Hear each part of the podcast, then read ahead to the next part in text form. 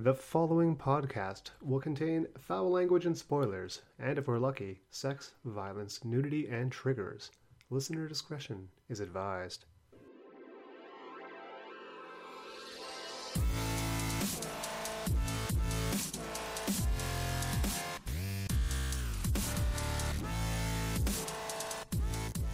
To the Everett Book Club. We are a twice monthly book review and discussion podcast specializing in old or out of print science fiction and fantasy.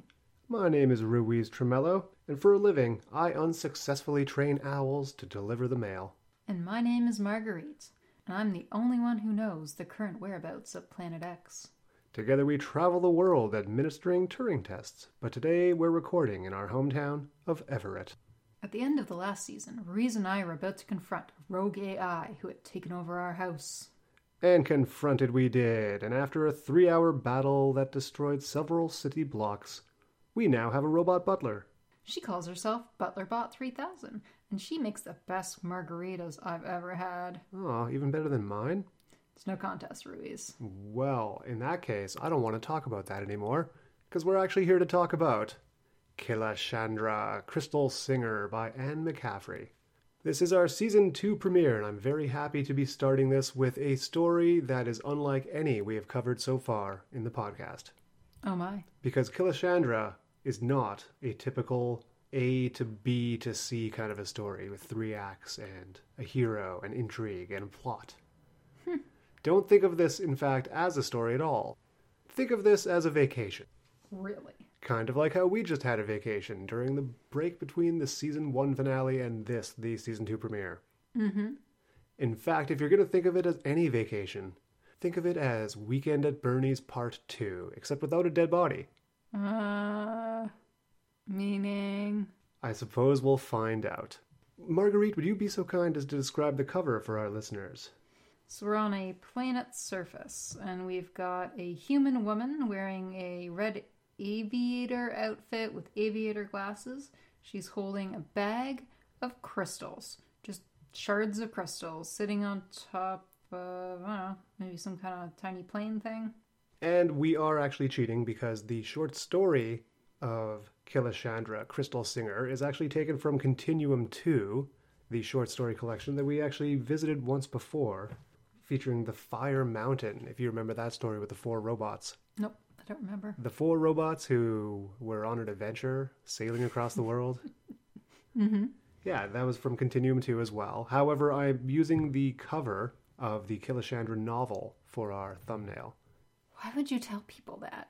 At the end, you'll find out why. There's some interesting facts about this short story that don't make a lot of sense to me. Hmm. So, the era in which our story takes place, uh, for the notes I wrote down, Ballybran. What's Ballybran? It's actually the home planet of Killashandra. okay. So, this is the far future, and there's lots of planets settled by humans. We don't know if there's aliens around or not. There's no mention of them anyway. Hmm. Just humans scattered across the galaxy. Everywhere. Everywhere, like a plague. You bet. So let's get started with the first sentences of Killashandra Crystal Singer by Anne McCaffrey.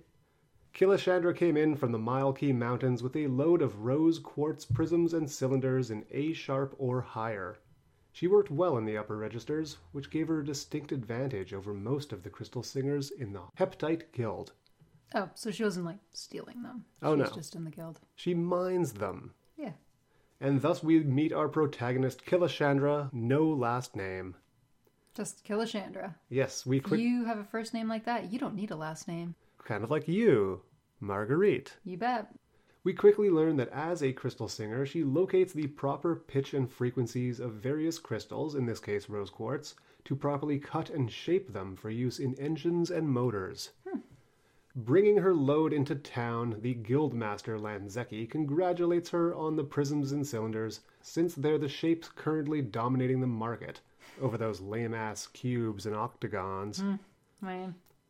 Killashandra shrugs it off by saying it's just luck, remembering how, quote, the scream of crystal had sliced through her mind as she'd cut. Ooh, pleasant. She thinks about how she wants to get off world for a while to give her mind a chance to heal. You know, from all the torture she's giving to crystals and them screaming out in pain. and tearing her brain apart. Mm-hmm. and she asks Lanzeki what the guild's percentage is going to be. He doesn't immediately answer, Yeah, suspicious. instead warning Killashandra that she's been cutting Crystal solo for too long. And also, she missed a storm by only two hours while out there last time. Well, that's why she wants vacation. Killashandra feigns nonchalance, but doesn't actually remember hearing the storm sign that would have warned her of the Mach 12 storm that Lanzeki claims would have scrambled her mind Claims. if she hadn't missed it by two hours. Two hours doesn't seem like very much. Like, it seems like a lot, I mean. Oh yeah, you get out two hours before a That's storm not hits. like a close call. She's a bit perturbed, but quickly switches back to annoyance when Lanzeki again tells her she shouldn't cut Crystal alone, and oh, hey, maybe she should team up with Larsdal again. Hmm. Killashandra asks how much Larsdal paid Lanzeki to mention a team up, Ha. and then thinks to herself, quote, as if she'd ever sing duet with Larsdal again. As if. What a perv. And she wondered why. There must have been good reason once if Lanzeki said they'd worked well together. He'd know. But the prohibition against Larsdal must have been severe for it to stay so firmly in her mind, even if she couldn't remember the details. Hmm. You'll find out a little bit more about her in a sec. Okay.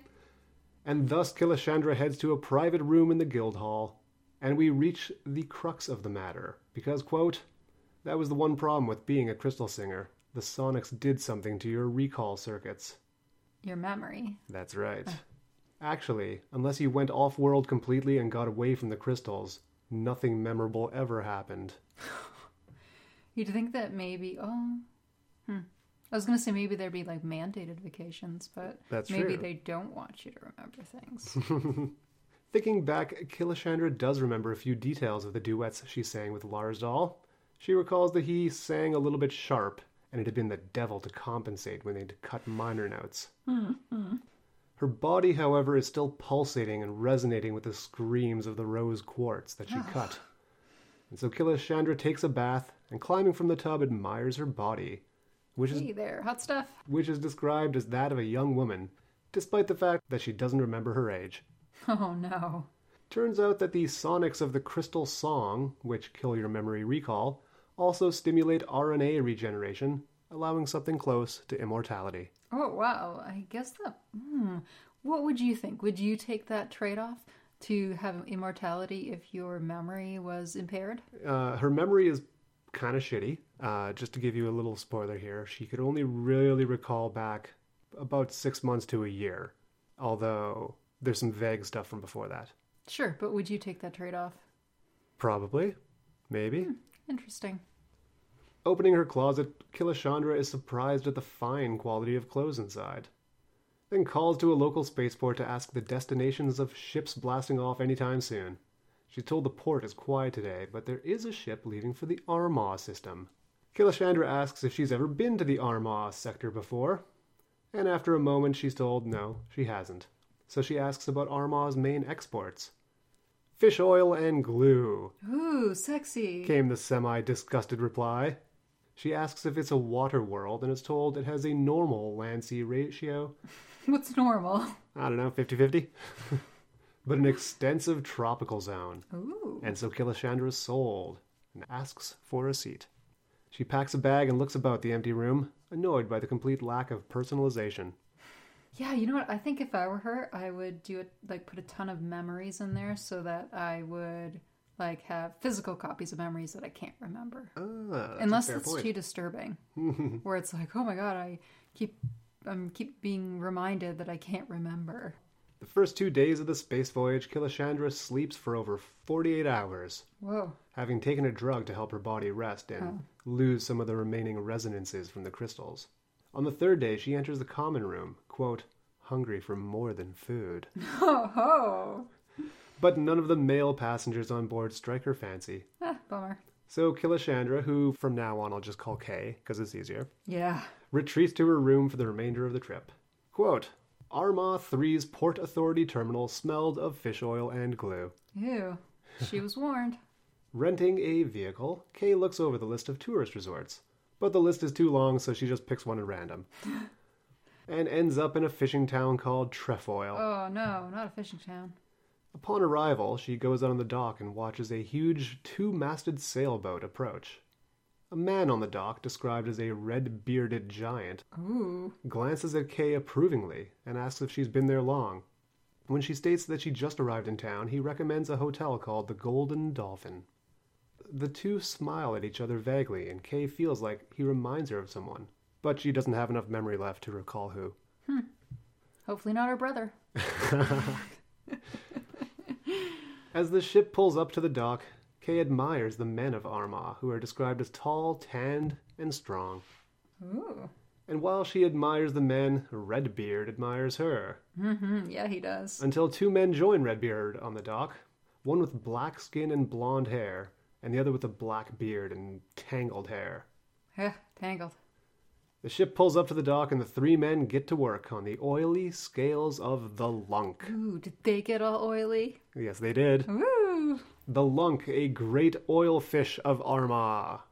They're huge. They're like 30 feet long. They're basically giant whales, but Oh, okay. they're just called lunks, and that's where they get the fish oil from.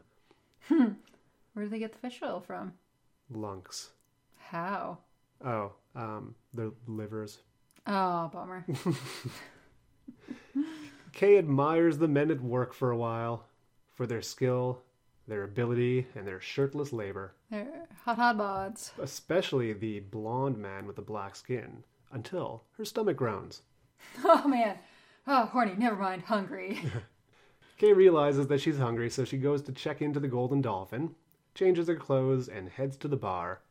After an exchange of pleasantries with the barman, he asks if she'd like to drink something tart or sweet. Ooh, that's a tough call because I don't really like either of those. I would not want something, I'd be like mix it together. Give me savory. yeah. and Killashandra decides on something cool and tart.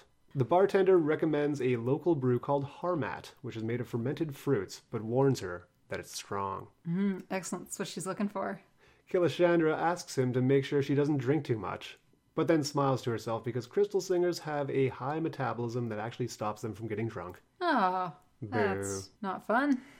This whole immortality thing is starting to seem less appealing. It comes with a lot of uh, Drawbacks. a lot of drawbacks.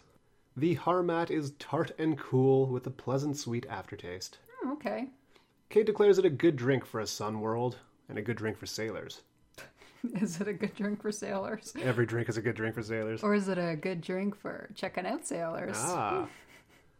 The barman, whose name is Bianco, agrees that Harmat is a good drink, but complains that although it would command high prices off world, local trade laws say the local population must be provided for first. And the local population is sailors who drink everything that Bianco brews. So he never has enough left to export. Kay enjoys Bianco's company up until the point where the bar starts filling up with fishermen thirsty from a full day's work. Mm, yeah, they are. But among the fishermen is Redbeard and the blonde. and the Redbeard turns out to be named Seamus Thursday. Oh, they don't. Ha- they have names. they do what a have shame. names. Aw. While the blonde is Shad Tucker. Of course, these are so. These names match their appearance. Do, do, do they? Yeah. Seamus the redhead Yeah. and Shad. I was gonna say Thad. Oh.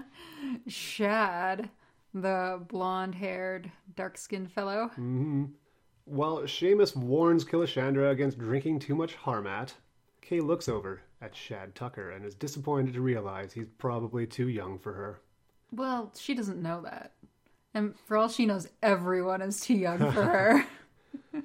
The fisherman with the black beard and the tangled hair also approaches, introducing himself as Tur Donnell. mm-hmm.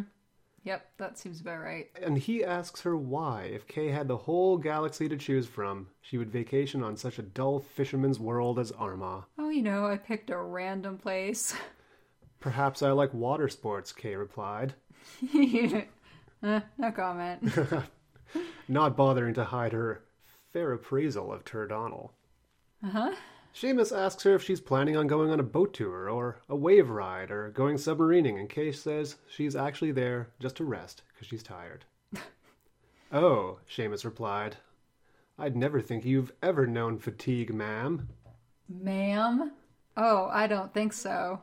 For someone unfamiliar with the signs, how would you know? Kay replied. Is that flirting? The trio laugh, and soon Kay finds herself at a table with all three, Oh, this is fantastic. I like where this is going. matching them drink for drink and enjoying their conversation.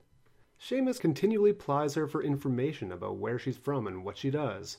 And Kay constantly distracts or deflects while asking them questions and learning things about the planet.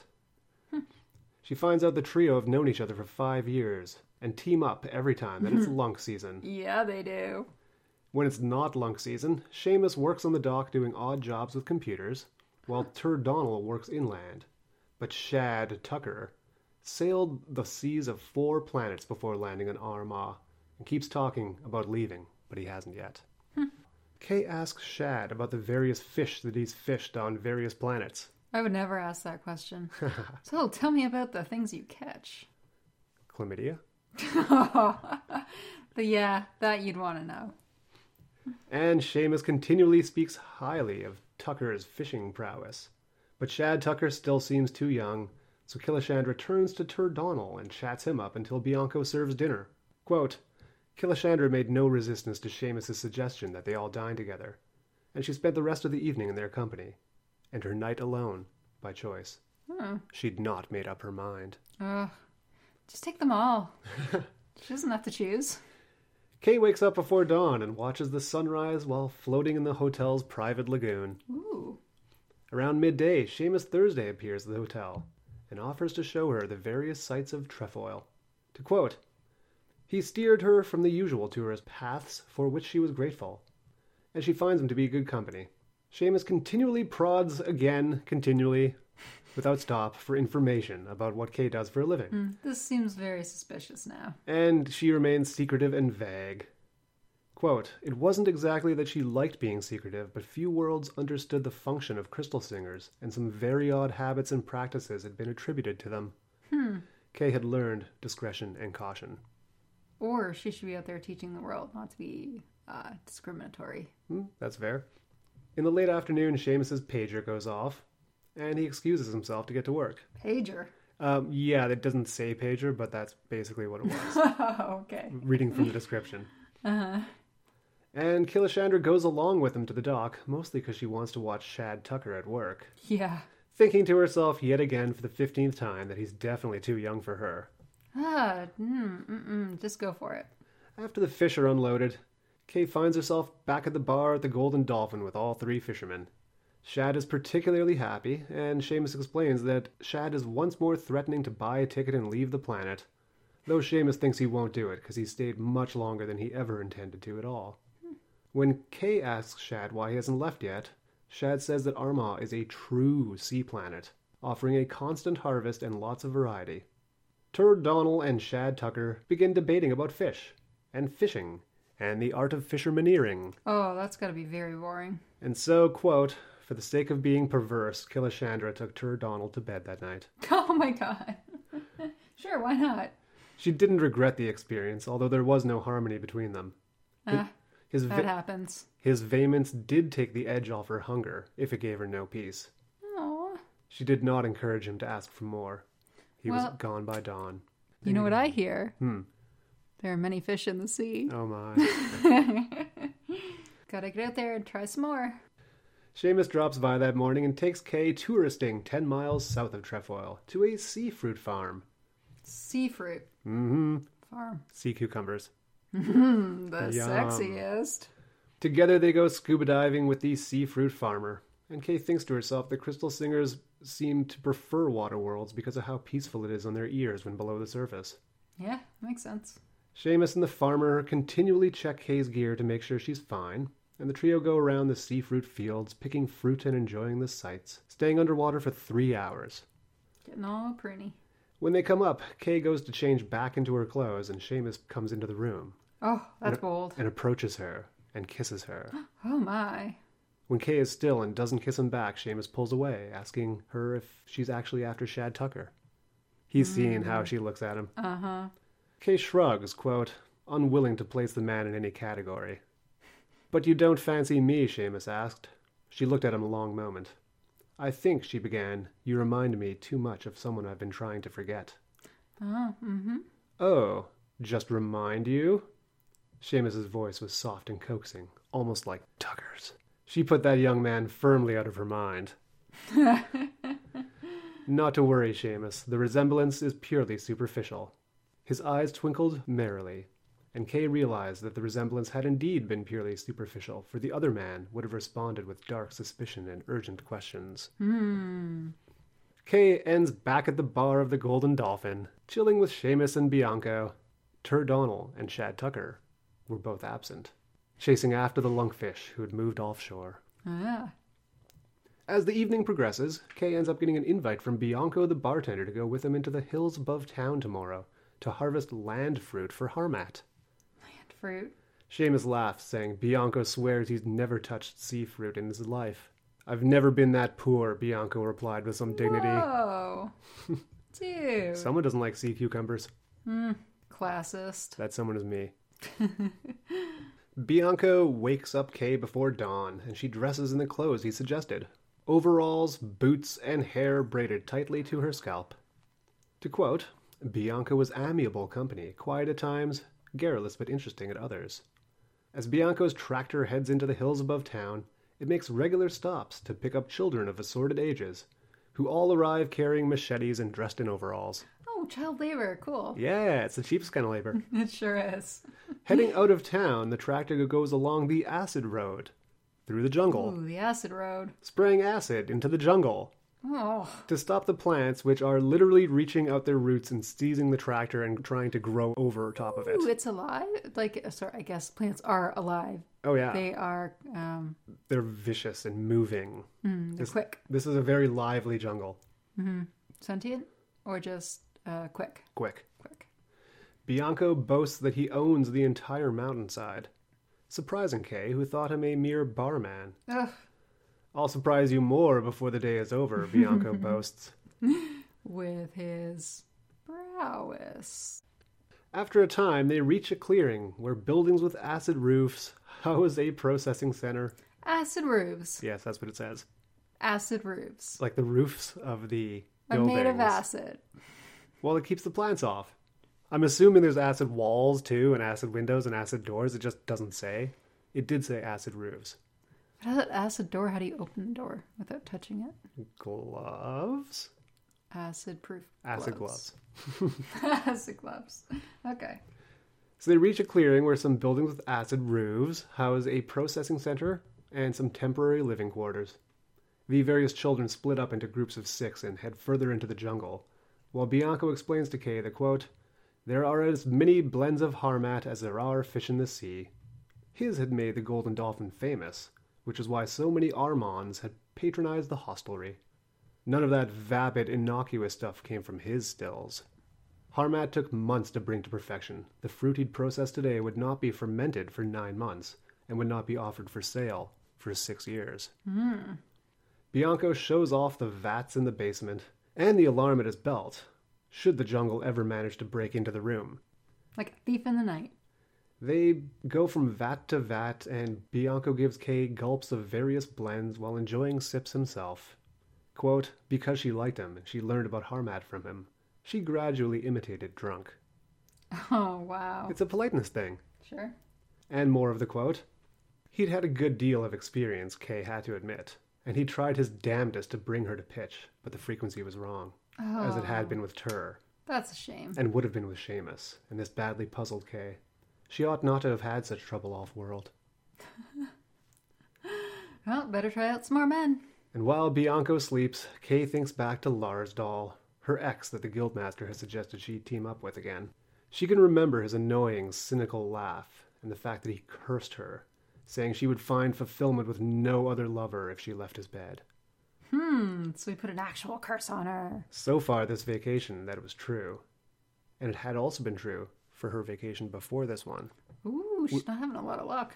Try more men. which is why she's so vexed. Looking down at her firm, young looking body, Kay thinks back to when she gave birth to children Oh, okay. So she's not super. Well, decades ago, okay. She's not that young. and thinks that she probably has grandchildren by now, if not maybe even great grandchildren. What? Kay thinks a bit more about Larsdal and how she outsang him, and how cruel he was when she refused to teach him to sing better, saying you either had the skill or you didn't. It couldn't be taught. Their breakup had been difficult, and she'd actually needed to get the guild involved. Ooh. But, quote, the sound of the returning lorries and the singing of the climbers roused Bianco. He blinked at her, having forgotten in his sleeping that he had taken a woman again. With solemn courtesy, he thanked her for their intercourse, and having dressed, Thank you for the intercourse, ma'am. ma'am, and having dressed, he excused himself with grave ceremony. Wow. So polite. Thank you for the intercourse. Kay bathes and then gets dressed, heading outside to see Bianco paying the kids for the fruit they harvested. Whoa, he pays them? Yeah, I mean, you don't have to pay him much, though. Less Yeah, than normal that's labor. true. Bianco then starts up the fruit processor, and the sound of the engine makes Kay scream aloud, startling everyone. And she's surprised that no one else was disturbed by the engine starting up. And that's when Bianco says, You're a crystal singer, then, aren't you? Oh, he caught her. As he steadies Kay, she rocks on the balls of her feet.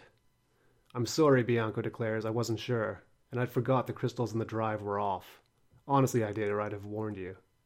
You should have them balanced, Kay replied angrily, instantly apologizing for her vehemence. When she asks what Bianco has heard about crystal singers, he replies, quote, A crystal singer can sound notes that'll drive a man mad. and that they lure men to them and seduce them and then kidnap them away to Ballybran and they never come back. What? They're boogeymen, these crystal singers. Well, they're, they're sirens. Oh, they, they in the night they steal men, Seduce and steal. seduce and steal them. Back to Ballybran. Kay smiled a little weakly because her ears still ached. What made you think I wasn't a crystal singer? Me, Bianco replied, jabbing at his chest with a juice stained finger. You slept with me. Okay. Kay reached out and touched his cheek gently. You are a good man, Bianco, besides being the best brewman on Armagh, and I like you. But you should get those crystals balanced.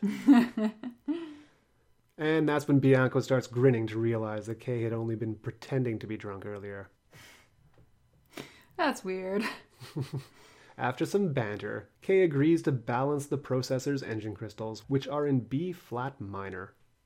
Bianco has just enough tools to do the job, and striking the three crystals that make up the engine, Kay finds that the D and B flat crystals are perfectly in tune, but the E crystal is off by half a tone. Shameful. Kay lets Bianco watch while she works, shifting all three crystals down into a major triad, which exhausts her by the end of it. When the work is done, the engine starts up without difficulty. Kay feels better, but Bianco notices how tired she is and suggests that she take a nap while he works on getting the fruit ready. Some hours later, he wakes her, the work done. It's dark and the child laborers are tired. and so everyone piles back into the tractor trailer to head back to town, arriving a little before dawn. Bianco tells Kay that he's in her debt, and Killashandra replies if he really thinks so and wants to pay her back, he can keep quiet about her being a crystal singer. Hmm, Fair enough. Bianco asks why, and Kay replies, quote, Because I'm human, no matter what you've heard of us. Also, because people seem to think that you kidnap humans. And I must have that humanity on equal terms, or I'll shatter one day amongst the quartz. You don't lure men back to Ballybran, Bianco asks. Would you come with me to Ballybran? she replies. He snorted. You can't make Harmat on Ballybran. Kay sleeps, then lounges about the private lagoon for some hours the next morning. Then spends the afternoon drinking Harmat in the bar with Bianco. After dinner, the lunk boats come back to the docks, and anticipating the rush of customers, Killashandra gets behind the bar to help Bianco serve drinks. And that's when Seamus comes back in, along with Tur Donnell and Shad Tucker. mm-hmm. Seamus and Tur tease and flirt with Kay, as men do with barmaids, Oh my god. Uh huh. but Shad Tucker lounges in the corner drinking introspectively. Bianco insists that the various fishermen eat dinner to, quote, lay a foundation for more Harmat. And the night turns into a raucous party with loud music and high spirits. Killashandra dances with anyone and everyone, Everyone. but Shad Tucker sits in the corner all night, mostly watching Kay. After time, she approaches him to find him picking dead skin from his hands. Oh, Because it turns out that lunkfish have acid scales, and he had to use his bare hands on one, and his hands got acid burned. mm, sexy. He says they'll be fine in a week. So, in the meantime, he's just going to pick the skin He's off. He's just gonna sit there in public. Yeah. yeah. And just flake his dead skin everywhere. Well, yeah, but he's attractive, so it's okay. Oh, I disagree. You weren't dancing, Killashandra noticed. I've done my dancing with the fish these last few days, Shad replied. He grabs a guitar and starts tuning it. And even before he starts playing a song, Killashandra is enraptured because Shad Tucker has perfect pitch. oh, there we go. He starts playing a song, improvised but sophisticated. And Kay stares at him until he finally just leans forward and kisses her.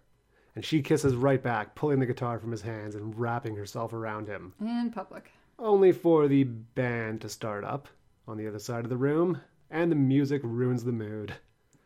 Really? And Seamus pulls her away for another dance. Hmm. As she hits the dance floor, Kay notices Tucker staring at her from the corner again.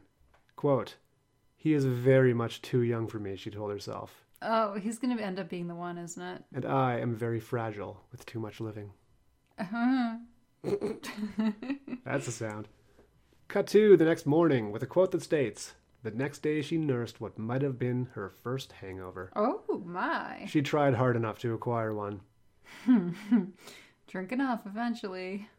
Kay lazes about on the beach in the shade until midday, when Shad Tucker approaches with fruit and an unspecified drink that I suspect to be liquor. Probably. They spend the afternoon together in relative peace, and after a swim in the lagoon, Killashandra feels a whole lot better. When she suggests dinner at the bar, however, Shad suggests a different plan. In his bedroom. A walk down the beach to a place he knows where they can dig for bivalves at low tide Ooh, sexy, delicious bivalves. and cook them right on the beach. Kay wakes up mm. next to the dying fire, Shad sleeping up against her. Quote, She'd been wrong to dismiss him for what was mere chronological accident, Yep. irrelevant to the peace and solace he had brought her. Her body was exultant, renewed. There we go. We knew this was gonna happen. After some light banter, they make love a second time, Oh, a second time. Oh my. Someone's special. and we cut to the next day at the bar, where Seamus and Turdonnell are totally cool with Kay and Shad pairing off. Bianco expresses a minor concern, but quickly relents when he notices how happy they are. The days pass in ease and relaxation. Shad takes Kay up and down the coastline, half heartedly searching for a property to invest in. Hmm. she listens happily while he plays his guitar for her, and the days multiply into weeks. But, Ooh, long vacation. but, But. to quote, so deep was her contentment that the first twinge of uneasiness caught her unawares. She knew what it was, though her body's cry for the crystal song. Oh. when Shad asks her what's wrong, Killashandra replies it's nothing he can't cure. But as night falls, Kay can't sleep. Despite thinking that Shad had purged the remaining crystal from her soul, and despite looking up at the stars and thinking of resigning from the guild, Kay knows that she can't. Crystals are a drug. Crystals are a drug. To quote, To him, she was a novelty, a woman to make love to, now, when lunk season had been good and a man needed to relax. but Killashandra was not the sort of woman he'd build a home for on his acres of seafront. For her, she loved him for his youth, for his absurd gentleness and courtesy. Wow, really? Because in his arms, she was briefly ageless. She is ageless. Kay thinks to herself that it's not fair. Shad is too young and he'll forget her and all the other lovers that he'll have. While she'll just forget him, period. yeah, like, what's the difference? Shad wakes up to her crying and comforts her.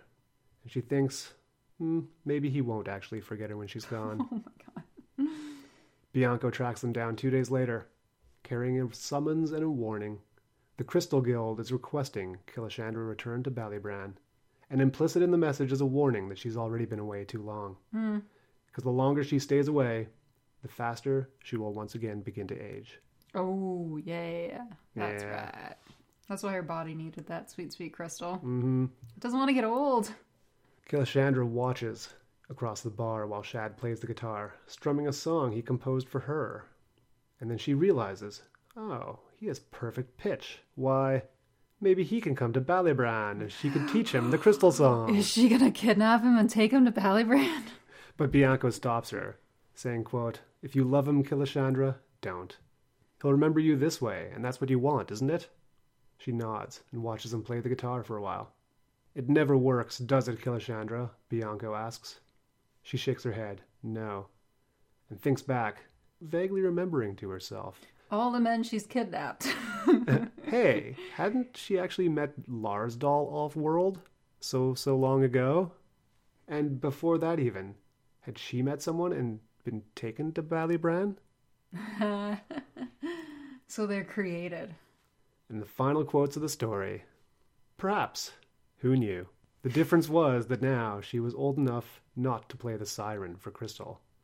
Old enough to leave love while he was young, and still in love enough to remember her only as a woman.